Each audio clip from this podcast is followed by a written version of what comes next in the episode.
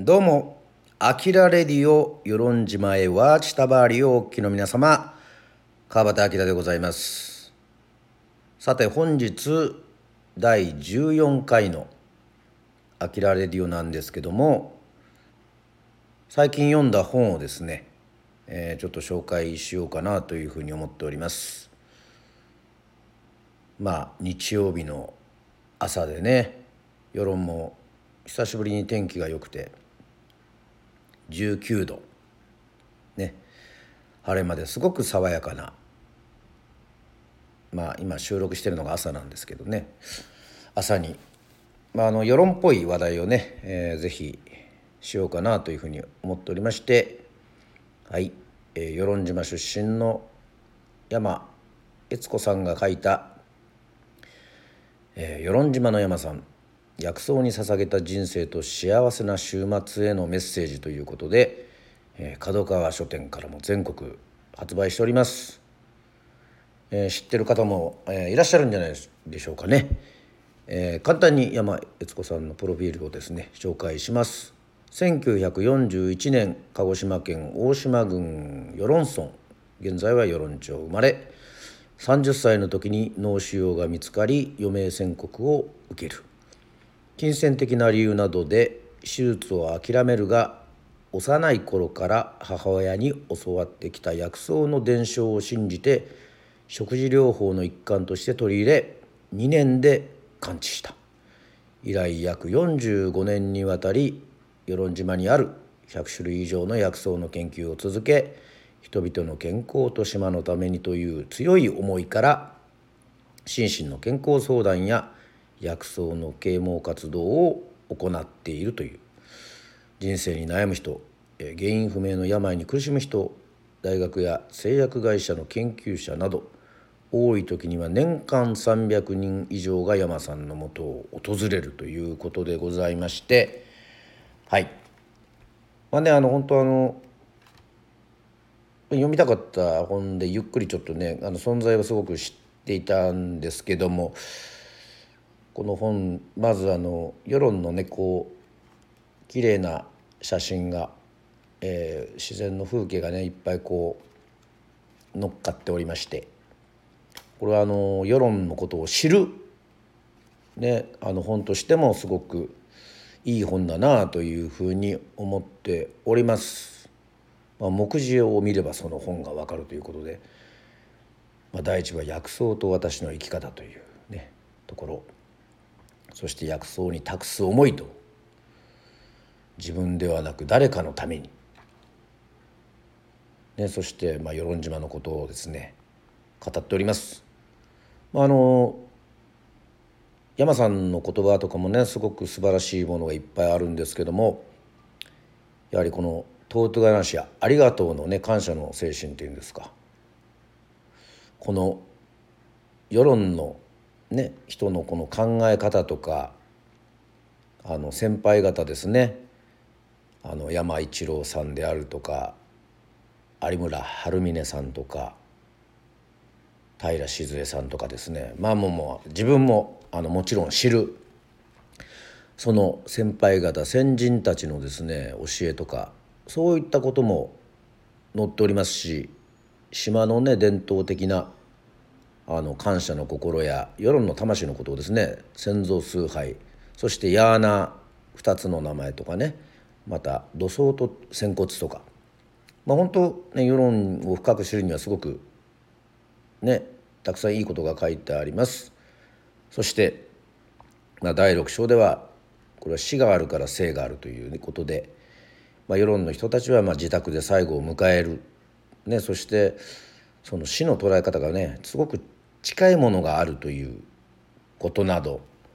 この世論の生命感というかこれ世論の死生観ですねがあの載ってる本当素晴らしい本です。もう山さんのこうまあその闘病生活のこととかあの感謝するね心とかそういったところがもういろいろ載っててぜひですねあの読んでいただきたいんですけどもまああのそうですね。まあ全然自分もですねあのまあ半玉まあパン玉ですか。まああとよもぎ、まあ、沖縄でフーチバーって言いますけどそういったですね、まあ、あとアロエとか、まあ、ちっちゃい頃からね食べたりして食べたりねあの、まあ、薬としてねあの、まあ、たまにそういうふうに使ったりとかはしてはいたんですけどもここまでですねあのすごく山さんのですね、まあ、庭にあの薬草があるんですけどもこの専門的なこととかですねすごくあのもう学問としてもですねいろいろこう三つ葉とかローズマリーとかえっとボタン暴風とかよもぎとか、まあ、これがですねあの効能として何が効くとかねすごくあのこの野草についてすごくあの研究してらっしゃいますのであのぜひ興味がねある方はですねあの見ていただければというふうに思っております。あのそうですね本紹介しているサイトまあアマゾンとかあのでもあの全然注文できますね、えー、世論の図書館本屋さんなどにももちろん置いておりますけども、まあ、ちょっと山さんの言葉を一つちょっと紹介しようかなというふうに、え、思っておりますが「トートガナシにはありがとうの気持ちに島民が受け継いできた、ね、敬って感謝する心が含まれているからいい方言だなって思うの。そんな心を島民は自然と宿しているんですということで、まあ、そのそうですね、まあ、世論の人がとにかくよくあのいうそのトート話のねこの感謝の心をとにかく大切にしていこうという気持ちと、まあ、それがやっぱりですねこの本のすごい基本ですね。あとはまあ出会ったこの人々のことの紹介、えー、それもすごく素晴らしかったです。そしてあの世論の人はですねこう自分の式が分かるとねあのアンマーお母さんっていうんですけどね、えー、アンマーがねあの来るっていうんですけどこのアンマーが来たと言ってですねアンマー、まあ、お母さんがこう自分のねそのところに来るとあの、まあ、自分の死を悟るというそういう死期を悟ったら、まあ、とにかく自宅に戻ってですねまああの死を待つというねあの自宅で亡くなる亡くなりたいという考え方のね、えー、やっぱ大石島っていうことでまああのかりゆしバンドの曲にもありますけどもやっぱこうね魂の島っていうことなんですかね。えー、これはもう本当にあのすごくいろんなあの話があって、まあ、あの小川誠司さんのね、えー、世論等の死生観とか、まあ、これこそあの魂の島の作詞をされた方なんですけどもあの結構あのすごくねすんなり読めます。まあ、私あの本好きでねあの中学校の時あのあの図書委員長やっててねあの本借りるのねあのすごくあの記録作ったことありますからね。まあそれはいいんですけど、まあ、何の自慢だよっていうことですけども。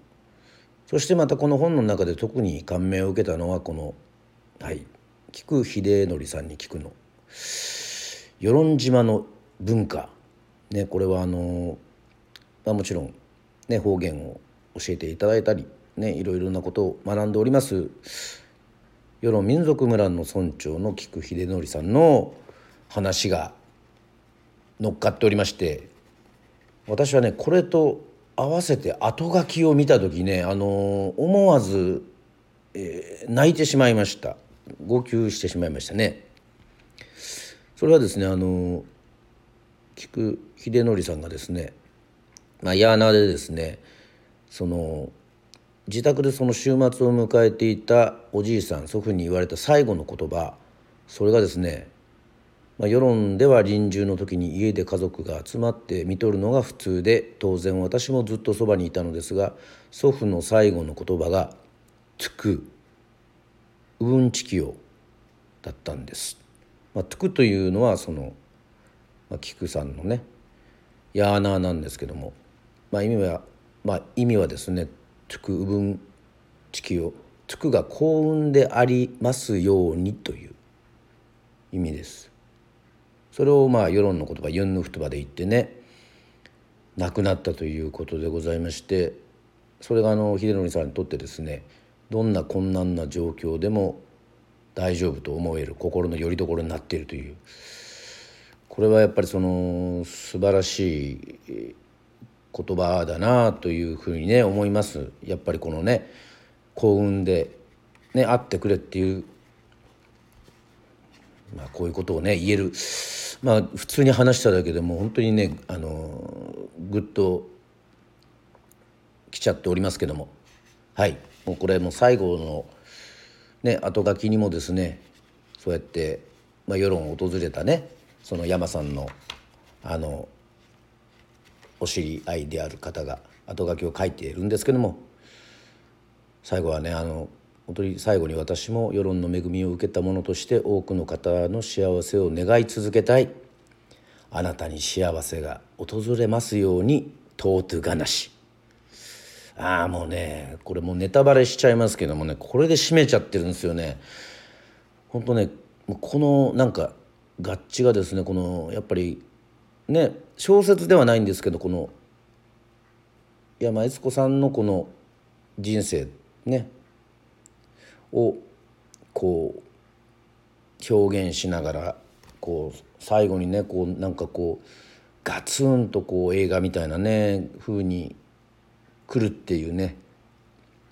えそういう素晴らしい本でした。この与論島の山さん。ね。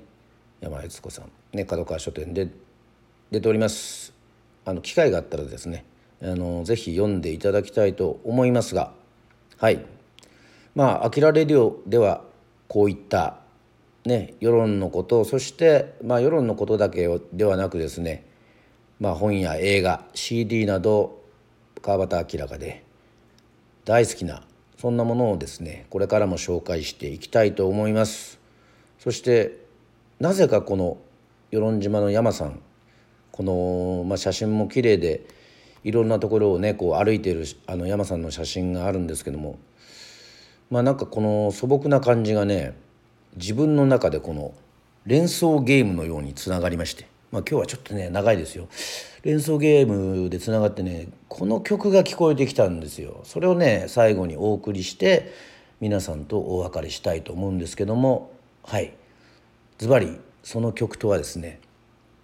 まあ、野草が出てきたからっていうわけではないですけども野に咲く花のように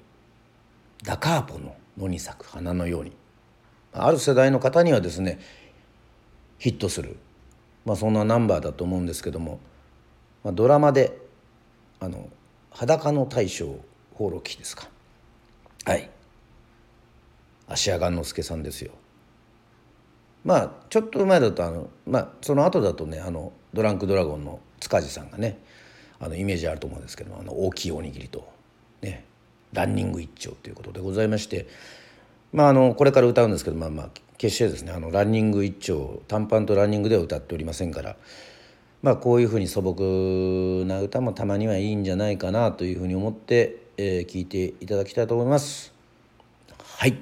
えー、本日は第14回ね「あきらレディオ」でございましたがこの歌を聴きながらお別れしたいと思います。はい。ダカーポさんのカバーで「野に咲く花のように」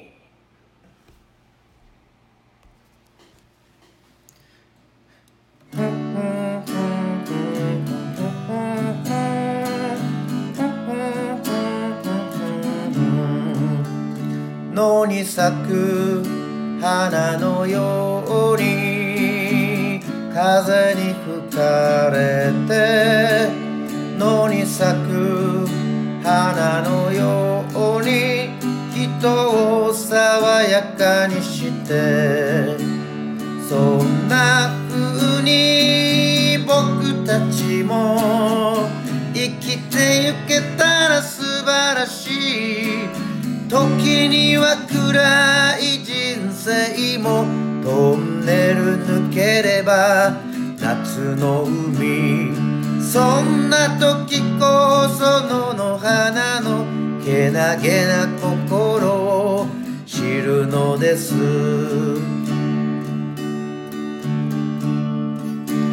野に咲く花のように雨に垂れて野に咲く花のように人を穏やかにしてそんな風に僕たちも生きてゆけたら素晴らしい。時には辛い人生も雨のち曇りでまた晴れる。そんな時こそ野の花のけなげな心。を知るのです。ルルルル。ルルルルル。ルルルル。